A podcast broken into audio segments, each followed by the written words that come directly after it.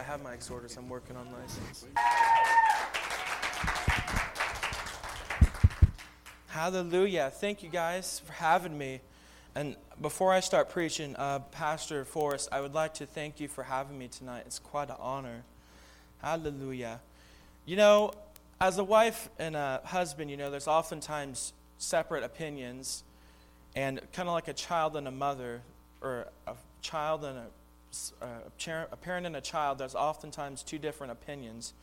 Well, there, I can tell you that there is a godly opinion and then there's a satanic opinion, which brings me to my title of my sermon, Two Opinions. If you'll open with me to your Bibles, please, I will be looking first at 1 Kings, and I'll be looking at the 18th chapter, and I'll be looking at the 20 to 40th verses.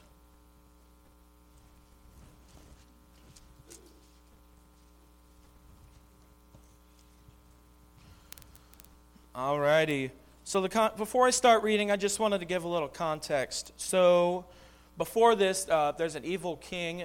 There's like a line of evil kings, but this king we're talking about here is uh, King Ahab and Jezebel. Um, during this time in the Bible, they was the leading the Israelites towards Baal worship, and as you will see here, we have the prophet Elijah who God raised up to bring back the hearts of the Israelites, to bring them back to Him. So let's go ahead and read that. I'm going to be starting on the 20th verse. So Ahab sent unto all the children of Israel and gathered the prophets together unto Mount Carmel. Um, oh, before I start, so Elijah has confronted him about turning his heart and the hearts of the Israelites away from God. Anyways, uh, verse 21 and Elijah came unto all the people and said, How long halt ye between two opinions? If the Lord be God, follow him. But if Baal, then follow him. And the people answered him not a word. They could not answer. Verse 22 Then said Elijah unto the people, I, even I only, remain a prophet of the Lord but Baal's prophets are 450 men. Let them therefore give us two bullocks. Now, in the Bible, they would sacrifice bulls, which would be a male cow. And that's how they would sacrifice unto the Lord for their sins and stuff. And let them choose one bullock for themselves, and cut it in pieces, and lay it on wood, and put no fire under. And I will dress the other bullock, or the bull, and lay it on wood, and put no fire under and call ye on the name of your gods, and I will call on the name of the Lord. And the God that answereth by fire, let him be God. And that all the people answered and said, It is well spoken. And Elijah said unto the prophets of Baal, Choose you one bullock for yourselves, and dress it first, for ye are many and call on the name of your gods, but put no fire under. And they took the bullock which was given them, and they dressed it. And they called on the name of Baal from morning even unto noon, saying, O Baal, hear us. But there was no voice, nor any that answered. And they leaped upon the altar which was made. And it came to pass at noon that Elijah mocked them and said, Cry aloud. Uh, Either he is, a, for he is a God, either he is talking or he's pursuing, or he is in a journey, or peradventure, perhaps, he, uh, he sleepeth and must be awaked. Hallelujah. I'm glad our God doesn't slumber at all. He is awake 24 7. No matter if it's midnight or, uh, or afternoon, he hears the prayers of the righteous and he comes running all right, verse 28. And they cried aloud. They cried very, very loud and cut themselves after the manner with knives and lancelets till the blood gushed out upon them. What they're trying to say is they would do anything to get Baal to answer. But Baal is an idol. He cannot hear, he cannot see, he cannot do. Only our God is the true and living God who answers all the time to our cries and our despairs. Verse 29 And it came to pass, when the midday was past, and they prophesied until the time of the offering of the evening sacrifice, that there was neither voice nor any to answer, nor any that regarded. And Elijah said unto all the people, Come near unto me. And all the people came near unto him. And he repaired the altar of the Lord that was broken down. And Elijah took twelve stones, according to the number of the tribes of the son of Jacob, or Israel, and to whom the word of the Lord came, saying, Israel shall be thy name. And with the stones he built an altar in the name of the Lord, and he made a trench about the altar as great as would contain two measures of seed. Now, those were pretty big measures. Verse 33. And he put, and he put the wood in order and cut the bullocks in pieces, laid them on the wood, and said, Fill four barrels with water, and pour it on the burnt sacrifice and on the wood. And he said, Do it a second time. And he did it, and, and they did it a second time. And he said, Do it a third time. And they did it a third time. And the water ran about the altar, and he was and he filled the trench also with water. I'm just going to pause right here. Normally, the dry sacrifice would be burnt, the ashes, and that would they would take it outside the camp and they would anoint people, and that's how they did their. Uh, that's how they purified their sins. So when it's all this water, it's just not going to burn up like that. How many, how many of you tried to burn a wet log? It's not going to work. You can burn it and burn it, put all the cardboard and paper under that you want, but it's not going to light up. But, just keep, I'm going to, uh, verse 36. And at the and it came to pass at the time of the offering, at the evening of the evening sacrifice, that Elijah the prophet came near and said, Lord God of Abraham, Isaac, and of Israel, let it be known this day that thou art the God in Israel, and that I am thy servant, and that I have done all these things at thy word. Hear me, O Lord, hear me, that this people may know that thou art the Lord God, and that thou hast turned their heart back again. now listen to this. Then the fire of the Lord fell, and it consumed the burnt sacrifice, and the wood, and the stones, and the dust, and it licked up all the water that was in the trench. And when the people saw it, when the people saw it, they fell on their faces. The prophet Isaiah said, Whoa, I am a man of unclean lips. They fell because they saw the power of God. And they said, There's a declaration that the Lord, He is the God. The Lord, He is the God. Now, notice here in verse 39 God is uppercase. That is talking about our God. That's right. It's our God is the God. There is no other like him. You can go from one corner to the universe to the other, up and down, and whichever way you want to. There is no other God like the God I serve that consumes with fire, and he answers his people.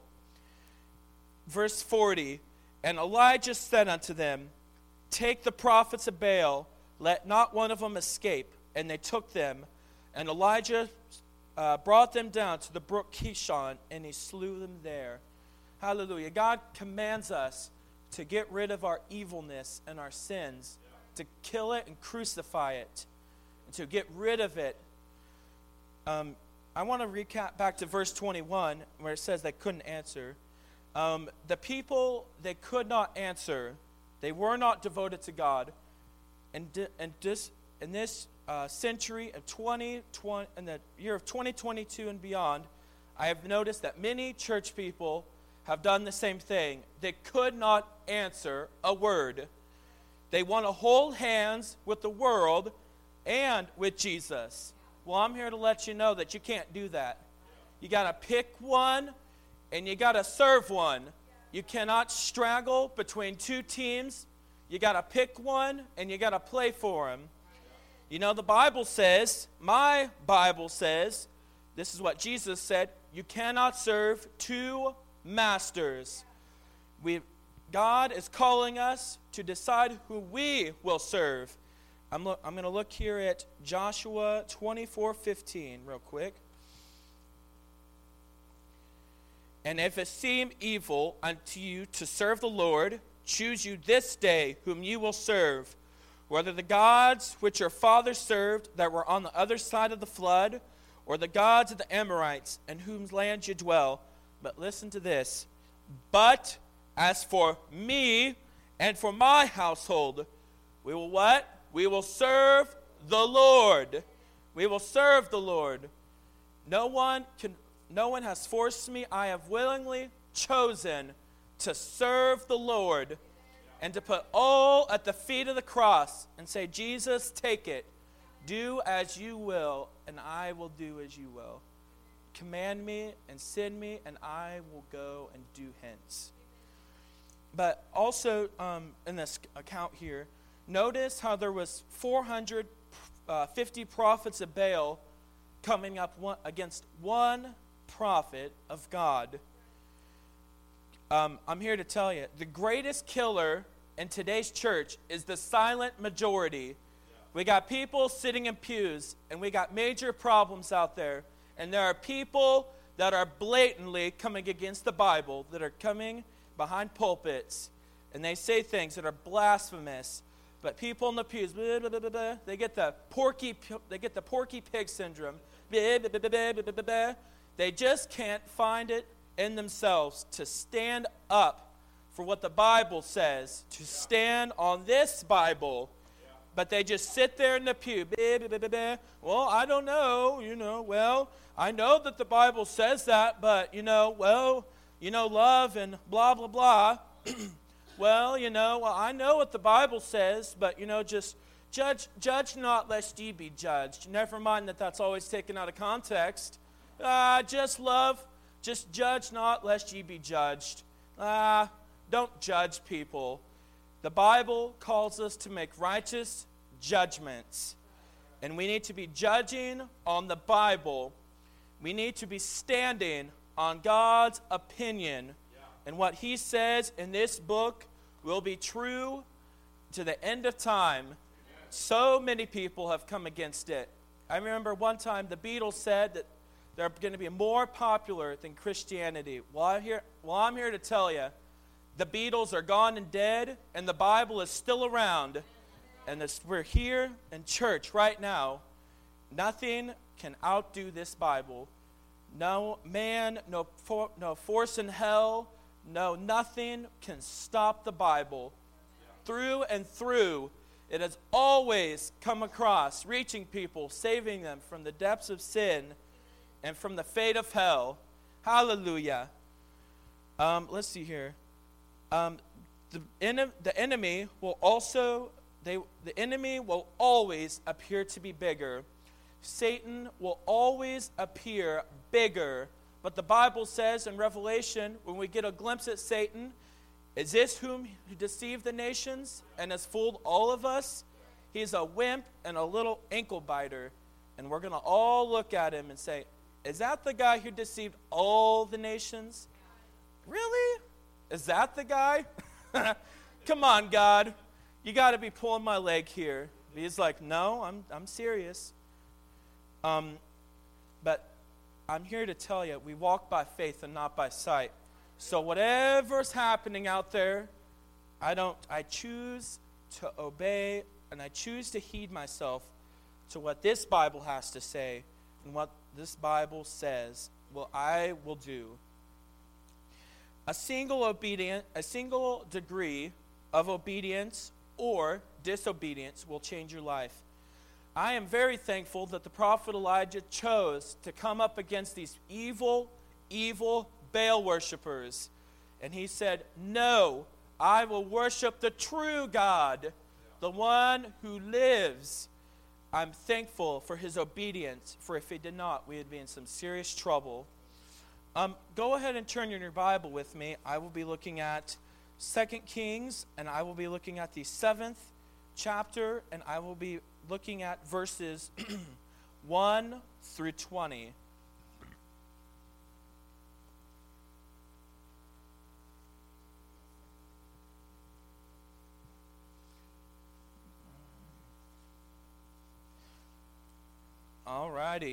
Uh, I'm going to start off with verse 1. Then Elisha. Now you may be noticing here Elisha, and then the previous story, Elijah. I'm going to explain this real quick. Elijah got carted off to heaven in a chariot of fire, and Elisha was his uh, student, I guess. He was his protege. And God gave him a double portion of the anointing of a mantle for him. So let's go ahead and start reading. Uh, verse 1 Then Elisha said, Hear ye the word of the Lord. Thus saith the Lord, Tomorrow, about this time, shall a measure of fine flour be sold for a shekel, and two measures of barley uh, for a shekel in the gate of Samaria. Then a Lord on whose hand the king leaned answered the man of God and said, Behold, if the Lord would make windows in heaven, might this thing be? And he said, Behold, thou shalt see it with thine eyes, but shalt not eat thereof. And there came four leprous men at the entering in of the gate, and they said one to another, Why sit we here? Or why sit we here until we die? If we say, We will enter into the city, then the famine is in the city, and we shall die there. And if we sit still here, we die also. Now therefore, come and let us fall into the host of the Syrians. If they save us alive, we shall live. If they kill us, if they, if they kill us, we shall but die. and they rose up in the twilight to go into the camp of the Syrians. And when they were out, or I'm sorry, when they were come into the uttermost part of the camp of Syria, Behold, no man was there. For the Lord had made the host of the Syrians to hear a noise of chariots and a noise of horses, even the noise of a great host. And they said one to another, Lo, the king of Israel hath hired us against the king of the Hittites and the king of the Egyptians to come upon us. I'm looking at here at verse 7. Wherefore they arose and fled in the twilight, and left their tents and their horses and their donkeys, even the camp as it was, and fled for their life. And when these lepers came to the uttermost part of the camp, they went into one tent and did eat and drink, and carried thence silver and gold and raiment or precious clothes and went and hid it, and came again and entered into another tent, and carried thence also, and went and hid it. Ooh, excuse me. And they said to one another, We do not well. This is a day of good tidings, and we hold our peace. If we tarry till the morning light, some mischief will come upon us now therefore come, that we may go and tell the king's household. So they came and called to the porter of the city. Now the porter was the gatekeeper. There was a guy that sat on the outside of the gate monitoring, monitoring who came in and out of the city. That was a very important job. And they told it to the king's house within.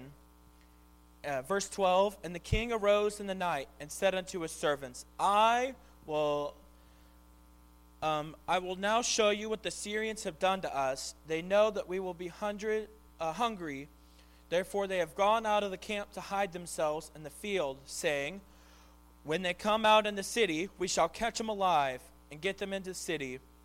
And one of the servants answered and said, Let some take, I pray thee, five of the horses that remain, which are left in the city, Behold, they were as the multitude of Israel that are left in it. Behold, I say, they are even as the multitude of the Israelites that are consumed. And let us command and see, and let us send and see.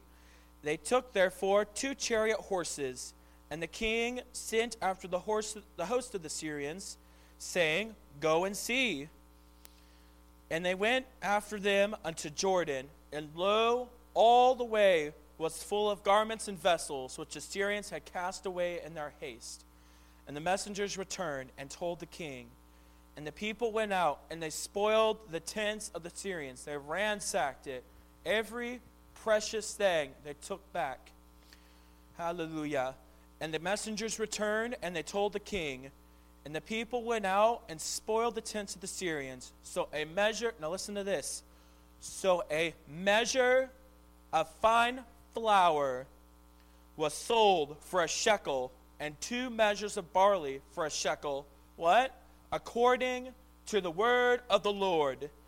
And the king appointed, now listen to this, the Lord on whose hand he leaned to have the charge of the gate and the people trode upon him in the gate, and he died. Or other words, they ran. It's kind of like a Black Friday. They just completely just ran and trampled him, and he died. And as the man of God had said, who spake when the king came down to him, and it came to pass, as the man of God had spoken to the king, saying, Two measures of barley for a shekel and a measure of fine flour for a shekel shall be tomorrow about this time in the gate of, the, in the gate of Samaria. And that Lord answered the man of God and said, Now behold, if the Lord shall make windows in heaven, might such a thing be? And he said, Behold, thou shalt see it with thine eyes, but shalt not eat thereof. And so it fell, and so it fell out unto him for the people trampled him in the gate, and he died. Looking at this story, there are two opinions there is God, and there is self. So when you read this story, who has the true report? I'm here to tell you, in the end, God always has the true report. You know, my Bible tells me that God called the end from the beginning. He already knew it was going to happen, but he did it to show his might. There are always two opinions the satanic one and the godly one. In this day and age, especially in this time that we live in that is so perilous, as Christ is ready to make his comeback for his church, we need to have discernment to see what is godly. I read this book by Kenneth Hagin, and this is what he said Train yourself to ask, what does the Bible say in every situation? Um, my Bible tells me in Joshua 24 15, and we've already read this, but I'm going to go ahead and read it again. And if it seems evil unto you to serve the Lord, choose, choose you this day who you will serve, whether the gods which, your, which your served that were on the other side of the flood, or the God of the Amorites in whose land you dwell. But as for me and my house, we will serve the Lord. Turn, um, I'm also going to look here at Matthew 6 24. No man can serve two masters, for either he will hate the one and love the other, or, he, or else he will hold to the one and despise the other. Yea, ye cannot serve God and mammon. Well, I can tell you, you can replace that with a lot of things instead of money. You know, the Bible says in Proverbs that the love of money is the root of all evil. So, idolatry, it's just not statues anymore. You know, a long time ago, they didn't have these things like we have now. So, they would carve statues and they would worship them, but not so more any but not so more today. Idolatry also includes money, power and authority, status, and titles. How many of you know you can covet a status more than you can the Lord? And in a church that will break, that will destroy your church. It will rip it in shreds. Let me tell you, if you might be curious what idolatry is, anything that is more important than Jesus. If it does if it takes the number one spot in your life and it's not Jesus, then it's idolatry. I remember the story of Abraham when God called him upon the mountain to make a sacrifice unto him, and he said, Take your son Isaac. And I remember that um, they went up there on the mountain, and he laid him, his Abraham's only son, on the altar, getting ready to sacrifice him. But then the angel of the Lord showed up and told him that there was a goat there, and he showed him, he said, Stop, do not sacrifice him. And then the Lord provided a goat that was caught in a thistle, and he sacrificed that instead. You know, if that's your only son, that must be really something, considering that Abraham was a hundred plus years old, and that him and Sarai have been barren all those years. Really, that's what we need to do. We need to be ready to put all earthly goods, all earthly desires, and stuff on the altar and we must be ready to sacrifice them and say, Oh God, have your way in me, Lord. I'll go wherever you want me to go. I'll do whatever you want me to do, and I will be who you want me to be. Whether I'm called to Africa or right here or somewhere else to preach this gospel, and we all have a responsibility to preach the gospel, just not the pastors not the, not the people in the church, not the denominational leaders. Everyone in the pew has a responsibility to carry out the gospel to the sick and dying world. And hallelujah. Um, we might be in this world, but we are not of it. We reside in this world for a short being. We are pilgrims rolling back to our home, which is in heaven. But we are not to for, we, are not to partake of things here on the earth. We need to be a holy and separated people.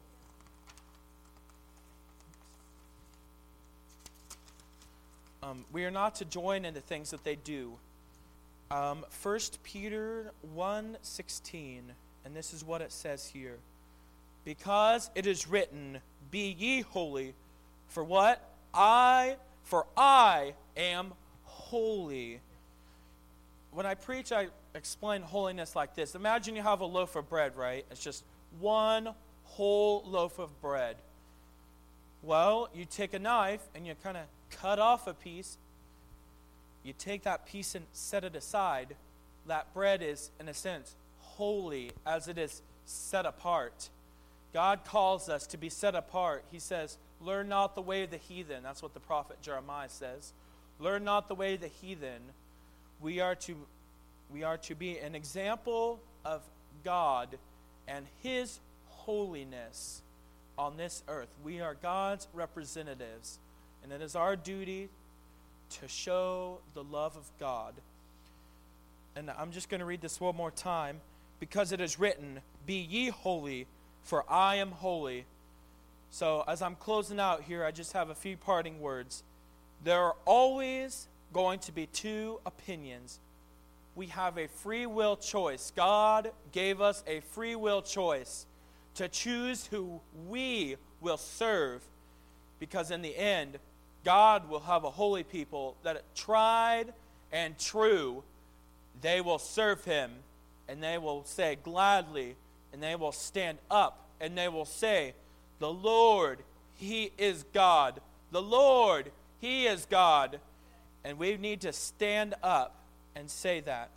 Anyways, people will always try and sway you from God's opinion. That's what the devil does. He sends people in your life to sway you and to try to convince you through various circumstances to turn away from God and to follow yourself and to follow what you want not what God wants, what you want to do. But, oh, and some people say, well, if, well, that's your opinion. Well, I've got something to say on that. But you have to know what the word says. Well, you can say, well, that's your opinion. It's your opinion, schminion, blah, blah, whatever. But at the end of the day, the Bible is true, and it will always be the highest authority above all. All governments, all manners of thought and society, the Bible rules because it is God's holy word sent to us. And just a closing here, um, I encourage you to just take these words out of this Bible, and I encourage you to just study your Bible and to just take all that what Christ and God would have for you to receive. Just be open hearted and open minded and just receive it by faith. All things that God wants you to have. Thank you for your time.